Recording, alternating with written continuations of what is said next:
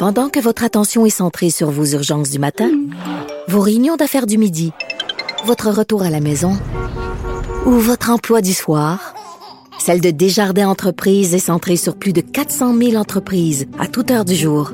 Grâce à notre connaissance des secteurs d'activité et à notre accompagnement spécialisé, nous aidons les entrepreneurs à relever chaque défi pour qu'ils puissent rester centrés sur ce qui compte, le développement de leur entreprise.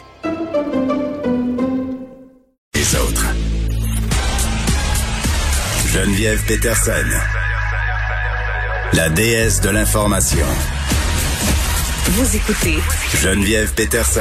Cube Radio. C'est avec grand plaisir qu'on retrouve notre collaborateur Guillaume Lavoie. Salut Guillaume. Bonjour Geneviève. Ça fait longtemps qu'on ne s'était pas parlé de Donald Trump. Laissait planer un retour euh, sur les médias sociaux, sur Internet. On savait pas trop comment, euh, quelle forme ça allait prendre. Là, on le sait. Trump lance un site officiel. euh, ça s'appelle, bon, traduction libre, 45 présidents des États-Unis. 45e. 45office.com, c'est donc c'est pas mal la base là, des sites web. Ça a l'air d'un site web des années pas 90 mais pas loin. Non, On pas vrai? imagine que c'est le début du retour.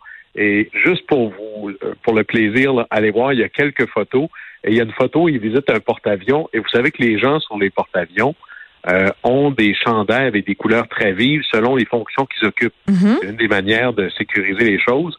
Et la manière dont la photo est prise, vous avez des gens de toutes les couleurs différentes qui sont devant lui. Il a l'air d'être avec les Teletubbies. C'est tordant. C'est clair qu'il connaissait pas l'émission de, de télé pour avoir pris cette photo-là. Pas sûr si elle va rester longtemps en ligne, celle-là. Je sais pas, là, moi, je regarde euh, en ce moment même euh, sa vignette euh, d'entrée de site qui défile, c'est-à-dire une espèce de de défilement de photos. Il y a ça commence avec des photos de Mélania et de lui quand même. Donc, tu sais. Oui, allez, en cliquer sur au sujet, là, ou about, et là, Ah oui, non, non, il y a toutes sortes de Teletubbies choses. là. puis pour le- les Télétobies, euh, effectivement, oui, euh, ça vaut la peine euh, d'y aller euh, sur ce site-là pour voir tout ça. Mon Dieu. D'accord. Donc, Trump est officiellement de retour et je sais pas trop qu'est-ce qu'il va faire avec ce site-là, mais on verra bien qu'est-ce qu'il va nous, avec quoi il va nous arriver dans les prochaines semaines. Guillaume, tu nous parles de ce plan d'infrastructure de 3 000 milliards de dollars. Oui, 3 000 milliards, hein, parce que c'est c'est plus beau quand c'est un chiffron. Alors, vous trouvez d'ailleurs qu'il y, a un- il y a un déficit d'infrastructure au Canada. Vous l'avez peut-être senti sur les routes du Québec, particulièrement à Montréal. Ben, Biden pense la même chose, mais aux États-Unis, c'est une conversation beaucoup plus vaste que juste les nids de poules. Hmm. C'est Là, on parle d'un déficit d'infra- d'infrastructure presque historique aux États-Unis. C'est les routes, les viaducs, les écoles, les ponts, le rail, le transport collectif rentre là-dedans. Et aussi les, les grosses infrastructures municipales, notamment les, les usines de filtration d'eau potable, de traitement, le, réseau d'égouts, même la grille euh, d'électricité, hein, pensez le, le réseau des fils et de transport d'électricité, ce qu'on a vu au Texas. Tout ça aux États-Unis est massivement en état de détérioration. C'est presque comme une autre génération derrière nous. Et des, un des problèmes liés à ça, c'est la politique. Ça, c'est vrai partout.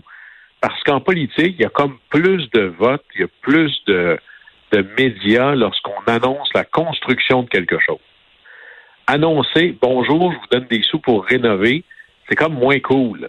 Alors, le fait qu'il y ait moins de, de, de ou de retombées purement politiques pour la rénovation, ça a justement créé ce phénomène de non, non, mais trouvez-moi un ruban à découper, à couper devant quelque chose de neuf.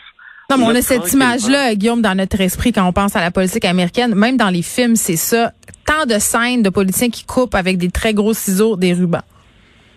Oui, et ils font ça avec euh, les rubans, moins avec le budget, par exemple, parce Ouais. que pour autant que les républicains parlent de euh, couper dans le déficit, là, imaginez que 3 000 milliards, c'est quand même, c'est en gros, là, c'est 60% du budget américain d'habitude. là.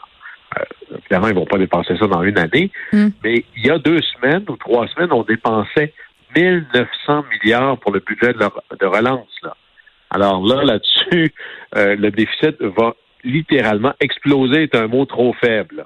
Hein, mais c'est comme dans tout. Alors on va. Mais là, prenez pas ça littéralement là pour de l'argent comptant. Mm. Le président va annoncer ça, mais ça ne veut pas dire que c'est ça qui va arriver. Comme dans tout, le président peut tout faire si et seulement si il en a la permission. Alors, il va falloir que le Congrès, ça veut dire et la Chambre et le Sénat soient d'accord. Mm. Et ça va être quand même assez difficile. Est-ce que ça se peut? C'est, c'est pas impossible, euh, mais il y a des difficultés. D'abord, ça a l'air que euh, il doit en avoir caché en dessous de leur bureau quelque part des élus qui restent préoccupés de la taille du déficit, qui disent que d'endetter les générations futures à tour de bras, c'est peut-être pas l'idée du siècle. Mais à date, c'est pas ça qu'on voit le plus souvent. Mais toute cette dépense-là, les démocrates et le plan Biden voudraient en financer une bonne partie avec une nouvelle taxe. Et là, on sait combien ce genre de choses-là est populaire. Une nouvelle taxe sur les riches et les grandes entreprises. Alors, si moi j'étais un candidat qui voulait démarquer au Parti républicain, j'ai déjà mon euh, mon ennemi numéro un. Là. Alors, on va voir comment ça va avancer. Et si jamais ça passe au-delà de est-ce que je fais la bonne chose, ça c'est le fun de temps en temps, mais politiquement, ça crée, ça créerait une superbe deuxième victoire pour Joe Biden. Je ne parle même pas de la vaccination, mais d'avoir réussi à passer son plan de relance, une grande victoire pour sa présidence. Mm-hmm. Ça, ce serait une énorme. Alors, juste pour ça, il y a des républicains qui voudront peut-être pas lui donner. Mais à la fin, j'ai beau être un élu républicain, des ponts euh, à rénover, des usines, des villes dans le trouble, j'en ai dans mon État aussi.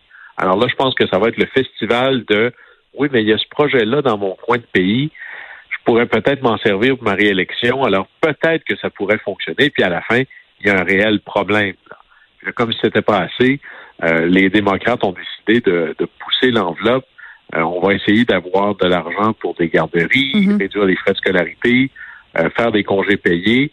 Alors, en gros, là, on, on parle de dépenses de 3 000 milliards, mais il y a un plan de nouveaux revenus pour 1000 milliards de dollars. Alors, si vous voulez voir un sport, le fun, c'est March Madness aux États-Unis ces temps-ci. Ben là, ça va être la folie du mois d'avril. Est-ce qu'on va réinventer littéralement le budget américain? Dans les prochaines semaines? C'est ça qu'on va surveiller. Bon, ça va assurément bloquer à différentes étapes du processus, c'est ce que j'ai envie de dire. Euh, Guillaume, un mot, filibuster. Je sais pas c'est quoi. C'est quoi ça? Alors, filibuster, c'est un mot euh, emprunté ou volé ou transformé du néerlandais, euh, Vrijflusken, qui était l'idée de, de, de pirate essentiellement. Alors, OK. la- la- l'argent ou le nerf de la guerre dans un cadre parlementaire, c'est le temps. Alors, si moi je décide, vous savez, des fois, ben, on voit ça euh, à Québec également ou à Ottawa, on on un projet de loi, il pourrait y avoir, chaque député peut parler cinq minutes dès qu'il y a un amendement. Mais si moi, là, mon parti, on veut vraiment pas que ça passe, ce projet-là, je pourrais déposer 3 millions d'amendements et tout le monde parle cinq minutes sur chacun des amendements. Alors, je joue le temps. Et là, tous les projets, et historiquement au Sénat, il y avait cette idée de ne pas empêcher l'opposition de parler jusqu'à ce qu'elle n'ait plus de souffle. Et il y a un film absolument génial qui s'appelle Monsieur Smith va à Washington, où justement on voit quelqu'un qui se lève et qui décide pour bloquer un projet de loi ou l'avancement d'une motion, se met à tenir le plancher, comme on dit, à parler sans arrêt. Et le record en toute catégorie, c'est un sénateur du Sud qui voulait empêcher évidemment de droit, euh, une loi sur les droits civiques, qui avait parlé sans arrêt pendant à peu près 24 heures de temps. Là. Alors des fois, ça donne des choses épiques, mais les règles du Sénat ont tellement évolué que maintenant, je peux créer un filibuster avec ce qu'on appelle la super majorité. En gros, c'est pour arrêter un débat sur une question, une question que l'on déciderait à 51 à 50% plus 1, Mm. ça prend une super majorité. Alors maintenant, si je veux pouvoir empêcher un filibuster, ça me prend 60 votes. Ben, 60 votes, les démocrates n'ont pas ça. Et de plus en plus maintenant, la vraie majorité au Sénat, c'est plus 50 votes plus 1 ou 50-50 plus la vice-présidente, c'est 60 votes. Alors là, on a vraiment la dictature de la minorité et de plus en plus, on voit qu'à peu près tous les projets de loi importants sont bloqués ou ont besoin d'une super majorité, ce qui fait qu'il y a de moins en moins de choses possibles. Alors, on parlait tout à l'heure des projets qu'avaient en tête les démocrates, et là, tout le monde se dit que ce débat-là est indissociable de le fameux filibuster. C'est pas écrit nulle part dans la Constitution cette chose-là, ce sont des règles du Sénat. Et la grande question, c'est est-ce qu'on devrait faire sauter cette règle-là? Ouais. C'est pas sûr si ça va arriver. On pourrait décider de bon, on peut pas l'enlever complètement, mais dans le passé, on a dit on veut plus se servir d'une règle comme ça pour les nominations. On veut plus s'en servir pour les cas à la Cour suprême non plus. On pourrait réduire sa portée ou on pourrait dire, ben écoutez là, 60 votes, c'est trop exagéré, mettons ça à 55, ça a déjà été 67. Mais est-ce qu'on pourra jouer dans ce film-là? Et dans tout ça, il faut emprunter, on va faire un peu de philo. il y a un type qui s'appelle John Rawls qui avait dit, si vous voulez penser un système de justice, mettez-vous ce qu'on appelle le voile de l'ignorance. C'est-à-dire? Imaginez-vous un monde dans lequel vous ne savez pas si vous serez un homme ou une femme, en santé ou handicapé, blanc ou noir, riche ou pauvre. Maintenant, dessinez le système social. Et là, ça change la perspective. Évidemment qu'il y en a qui disent, bon, ben, les démocrates veulent faire plein de choses, ils sont bien, euh, défaisons cette règle-là, mais mm. qui dit que demain, après-demain, dans deux ans, ce ne sera pas l'inverse. C'est les républicains qui vont faire plein de choses mauvaises et que les démocrates pourraient utiliser cette règle-là pour les empêcher. Mm. Alors, il faut se poser la question dans ces choses-là, comme la réforme du mode de scrutin, il faut voir ça sur un très, très long terme pour se poser la question, où est la justice là-dedans?